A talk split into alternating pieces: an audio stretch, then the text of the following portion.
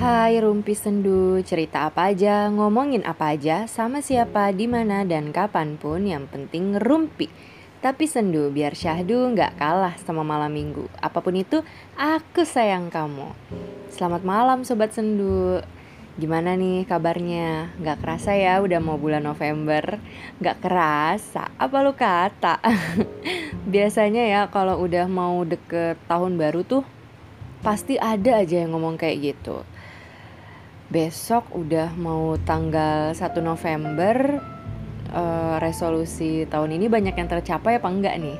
Udah ada perubahan belum nih dari tahun sebelumnya? Tetap semangat pokoknya kalau tahun ini belum bisa semoga tahun depan bisa dicoba terus aja sampai capek.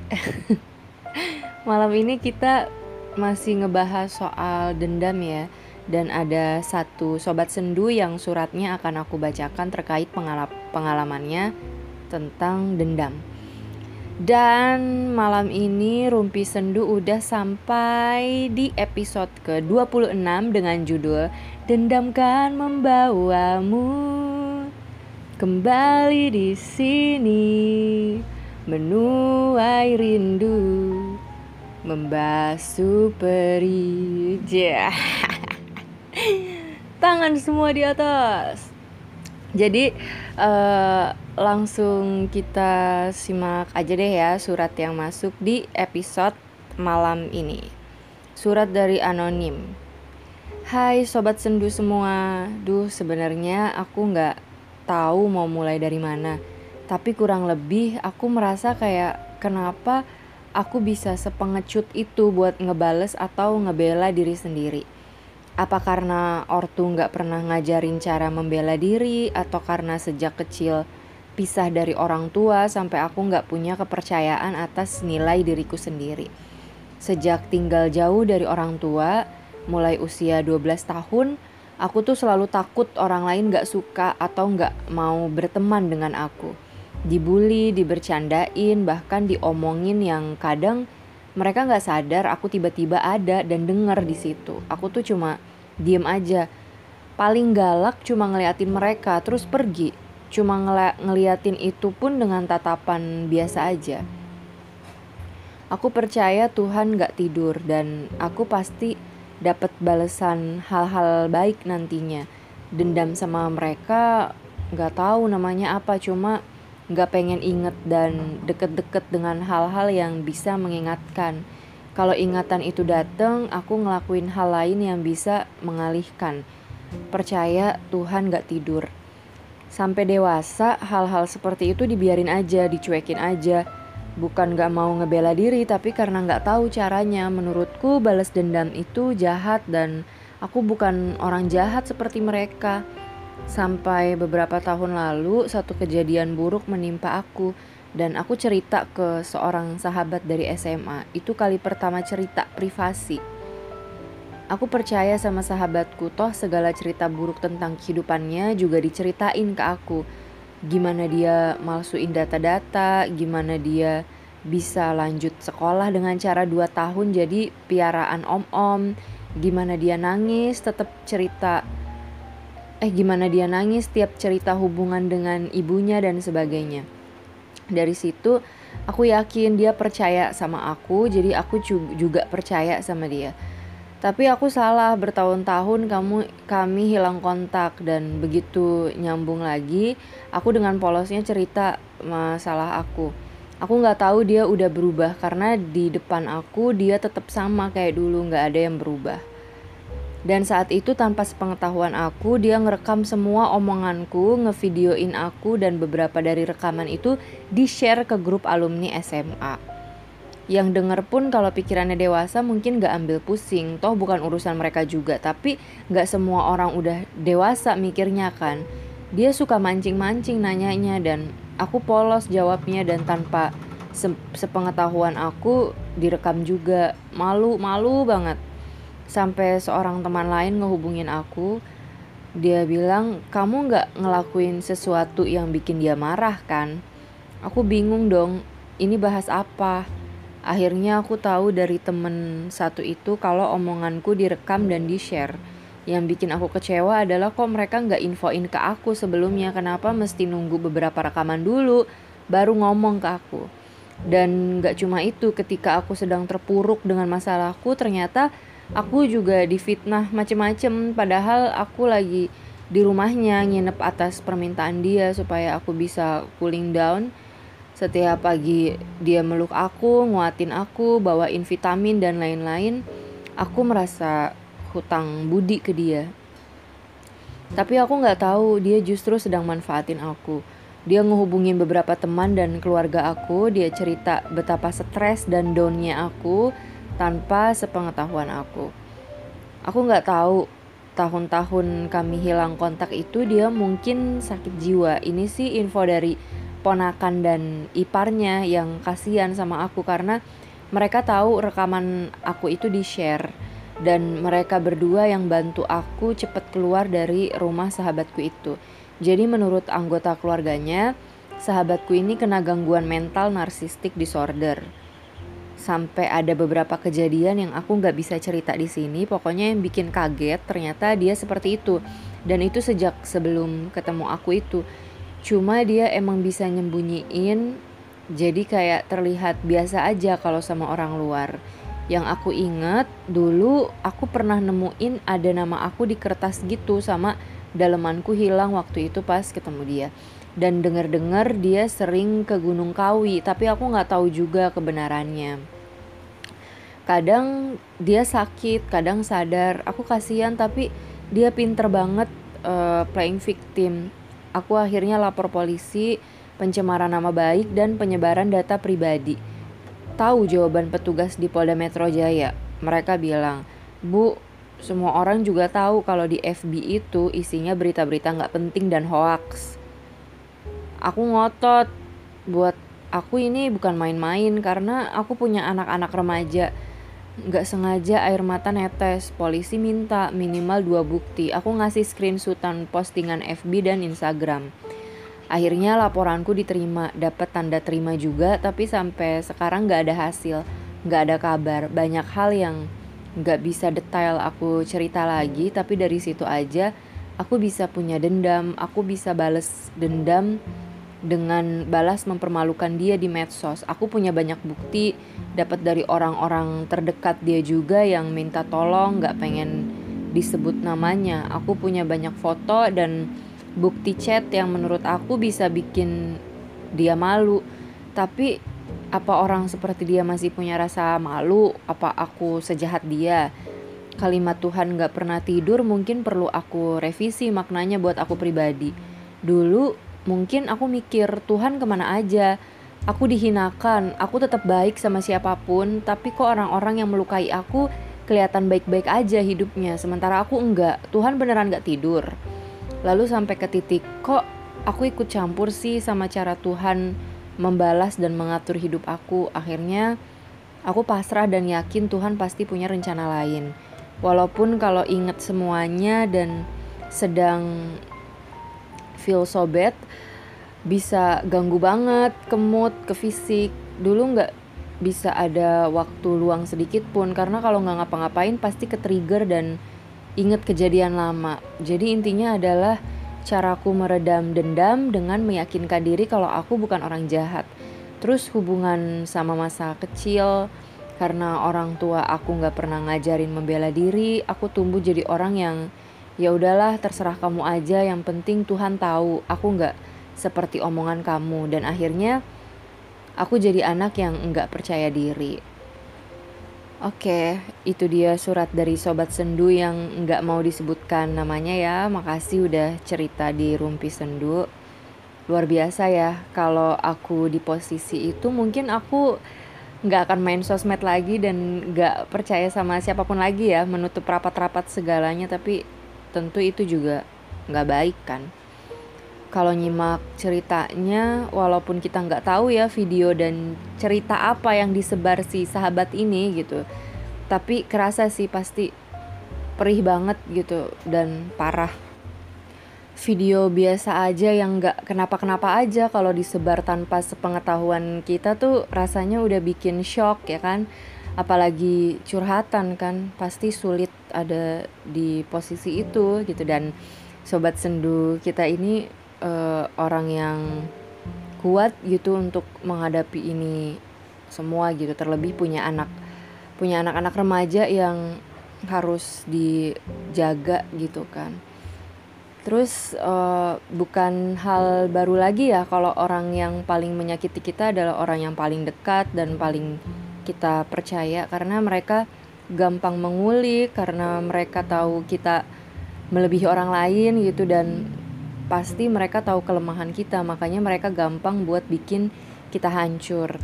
Terlebih lagi biasanya orang yang mau nyakitin kita pasti bikin kesan dulu ke kita dengan kebaikannya dengan siap sedianya dia dengan kenyamanan dengan bikin kita bergantung atau sekedar merasa nggak enak merasa punya utang budi, merasa dia yang paling ngertiin kita.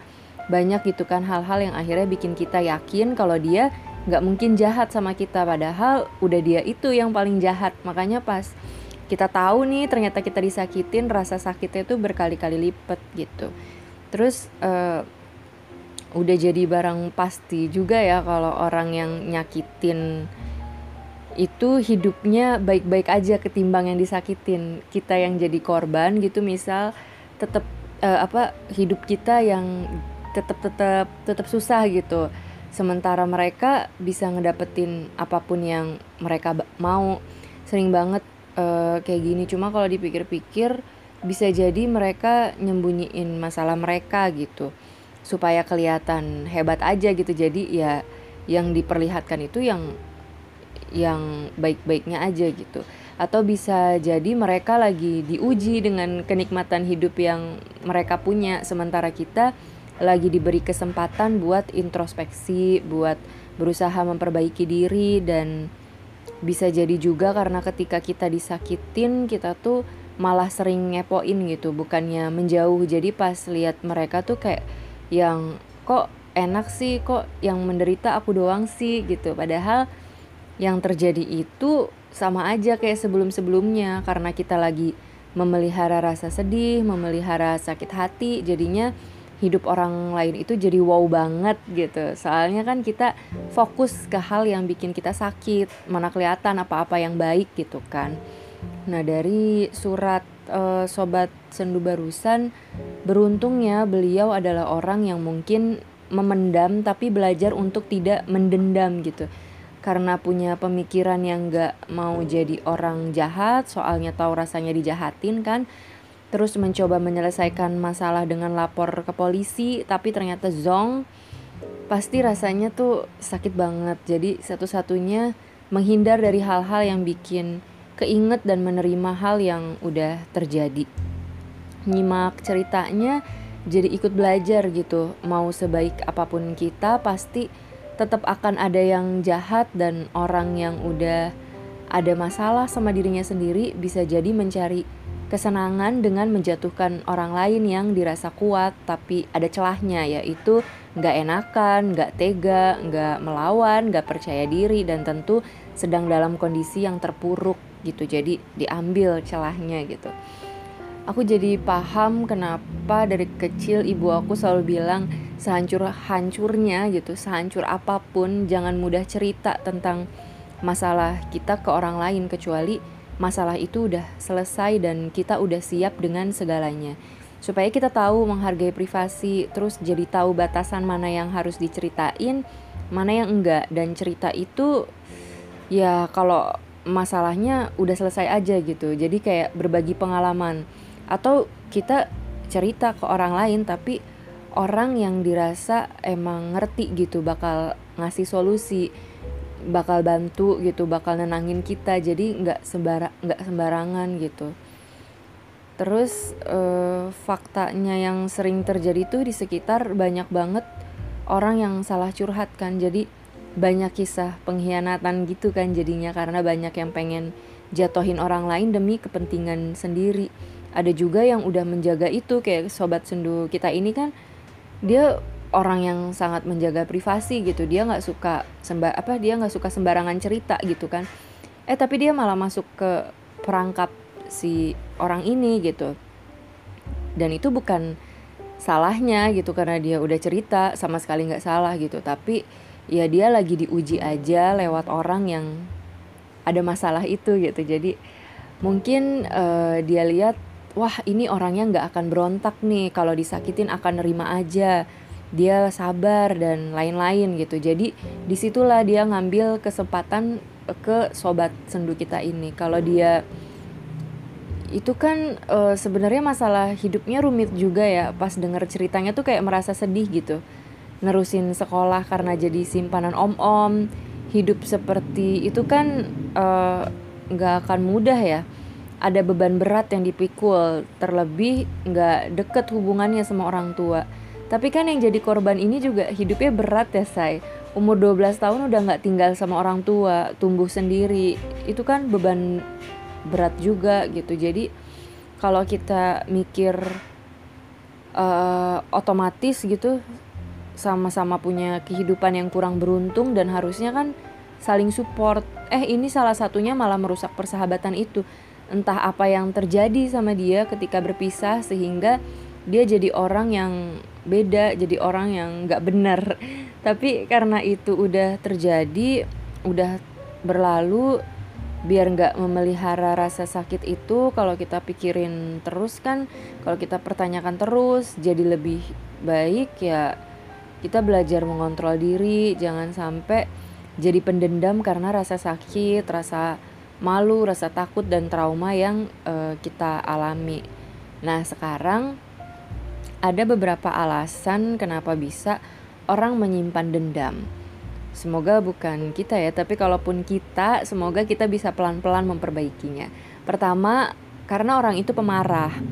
Orang yang mendendam memiliki sifat pemarah, tidak bisa mengontrol emosi, cenderung tidak bisa melepaskan perasaan benci tentang sebuah hal yang mengganggu dia. Dia sulit untuk mengendalikan diri. Yang kedua, suka membeda-bedakan orang lain dan pemikirannya terbatas pada baik dan buruk. Padahal di dunia ini cenderung abu-abu dan warna-warni ya kan.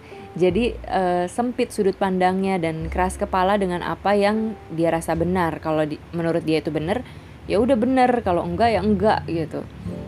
Ketiga, nyaman jadi orang yang merasa korban. Orang yang membalas dendam biasanya selalu bilang bahwa mereka berasal dari ketidakadilan, dari kejahatan orang lain, dan mereka pantas untuk membalasnya. Mereka menolak untuk menerima karena terlalu kuat merasa bahwa dirinya korban yang harus diselamatkan. Padahal kan kita harus waspada ya. Mau nggak mau, nyatanya hal buruk pasti bisa datang di mana pun dan kapan pun dari siapa pun gitu. Jangan skeptis tapi jangan percaya-percaya banget juga gitu kan. Keempat, tidak seimbang secara emosional dan tidak tahu cara menyelesaikan masalahnya sendiri. Semua orang bisa aja membalas dendam, tapi kan e, perlu atau enggaknya itu kan yang tiap orang pasti punya pilihan gitu. Menurut psikologi, dendam jauh lebih mudah disimpan ketimbang diikhlaskan atau diabaikan. Dan orang-orang dengan keterbatasan pemahaman atas penyelesaian konflik biasanya cenderung menyerang balik orang lain atau diem aja ketimbang berkomunikasi secara tegas atas masalah yang terjadi. Jadi mau kita lawan atau kita diem aja selama kita tidak memaafkan, selama kita tidak menerima, selama kita masih memikirkan dan mengungkit atau takut sama orang tersebut berarti kita memendam dan kemungkinan menjadi uh, dendam. Entah dendam yang berhasil diluapkan atau cuma ditahan-tahan doang. Yang paling nyebelin itu orang punya masalah sama si A. Eh balas dendamnya ke orang yang nggak tahu apa-apa. Itu udah dendaman pengecut lagi kan? Karena dia tahu dia nggak mampu balas dendam ke orang yang bersangkutan akhirnya dia balas ke orang lain yang dia rasa dia lebih berkuasa atas itu. Kayak kalau di percintaan tuh sering terjadi disakitin sama mantan pacar eh balesnya ke seluruh cowok atau ke seluruh cewek yang deketin dia. Padahal mereka orang-orang baru yang berniat baik gitu ya. Dulu aku pernah denger cerita tuh ada orang yang disakitin sama mantan. Loh terus dia malah mainin semua perasaan cewek karena dendamnya itu ke si mantan gitu. Kan buang-buang waktu banget ya. Jangan so oke okay lu gara-gara disakitin satu orang terus jadi ambisius mau menaklukkan banyak orang. Ide asik bener romannya tuh. Banyak yang suka nggak mau bagi-bagi tips apa. Terus uh, gimana nih caranya biar kita nggak jadi pendendam caranya adalah memaafkan udah itu aja selain itu uh, yang tadi udah disebut ya alasan orang mendendam kan kebanyakan karena nggak bisa mengontrol emosi, terus pola pikirnya dan sudut pandangnya juga gitu. Jadi caranya adalah belajar mengendalikan emosi, belajar mengendalikan pikiran, memperluas sudut pandang, memperluas pergaulan gitu. Kalau kita luas pergaulannya dan gak terlalu dalam gitu buat berhubungan sama orang, terus kitanya santai, nggak yang punya harga diri tinggi banget gitu. Kita bisa lebih menghargai semua yang datang dan yang pergi. Dan kalau disakitin ya tenang aku punya kualitas diri aku punya nilai aku tidak bergantung pada orang lain. Dan um, kalau hilang satu dua tiga atau sepuluh orang ya itu nggak terlalu masalah gitu beda sama orang yang pergaulannya sempit pikirannya sempit kalau ada masalah itu langsung drop gitu dan merasa rendah diri atau merasa semua orang jahat. Tapi tenang, kita semua pasti banyak yang pernah mengalami itu gitu termasuk aku karena hidup kan proses belajar ya. Jadi tetap belajar terus aja toh orang yang tadinya kuat bisa lemah sewaktu-waktu, yang tadinya positif bisa jadi toksik karena berbagai macam masalah gitu. Yang penting tetap mau belajar, tetap mau berkeyakinan kebaikan itu akan selalu ada dan Jangan lupa memaafkan diri sendiri, belajar memaafkan semua yang terjadi. Hmm, walaupun itu hal yang paling sulit, tapi bukan berarti nggak bisa sama sekali gitu.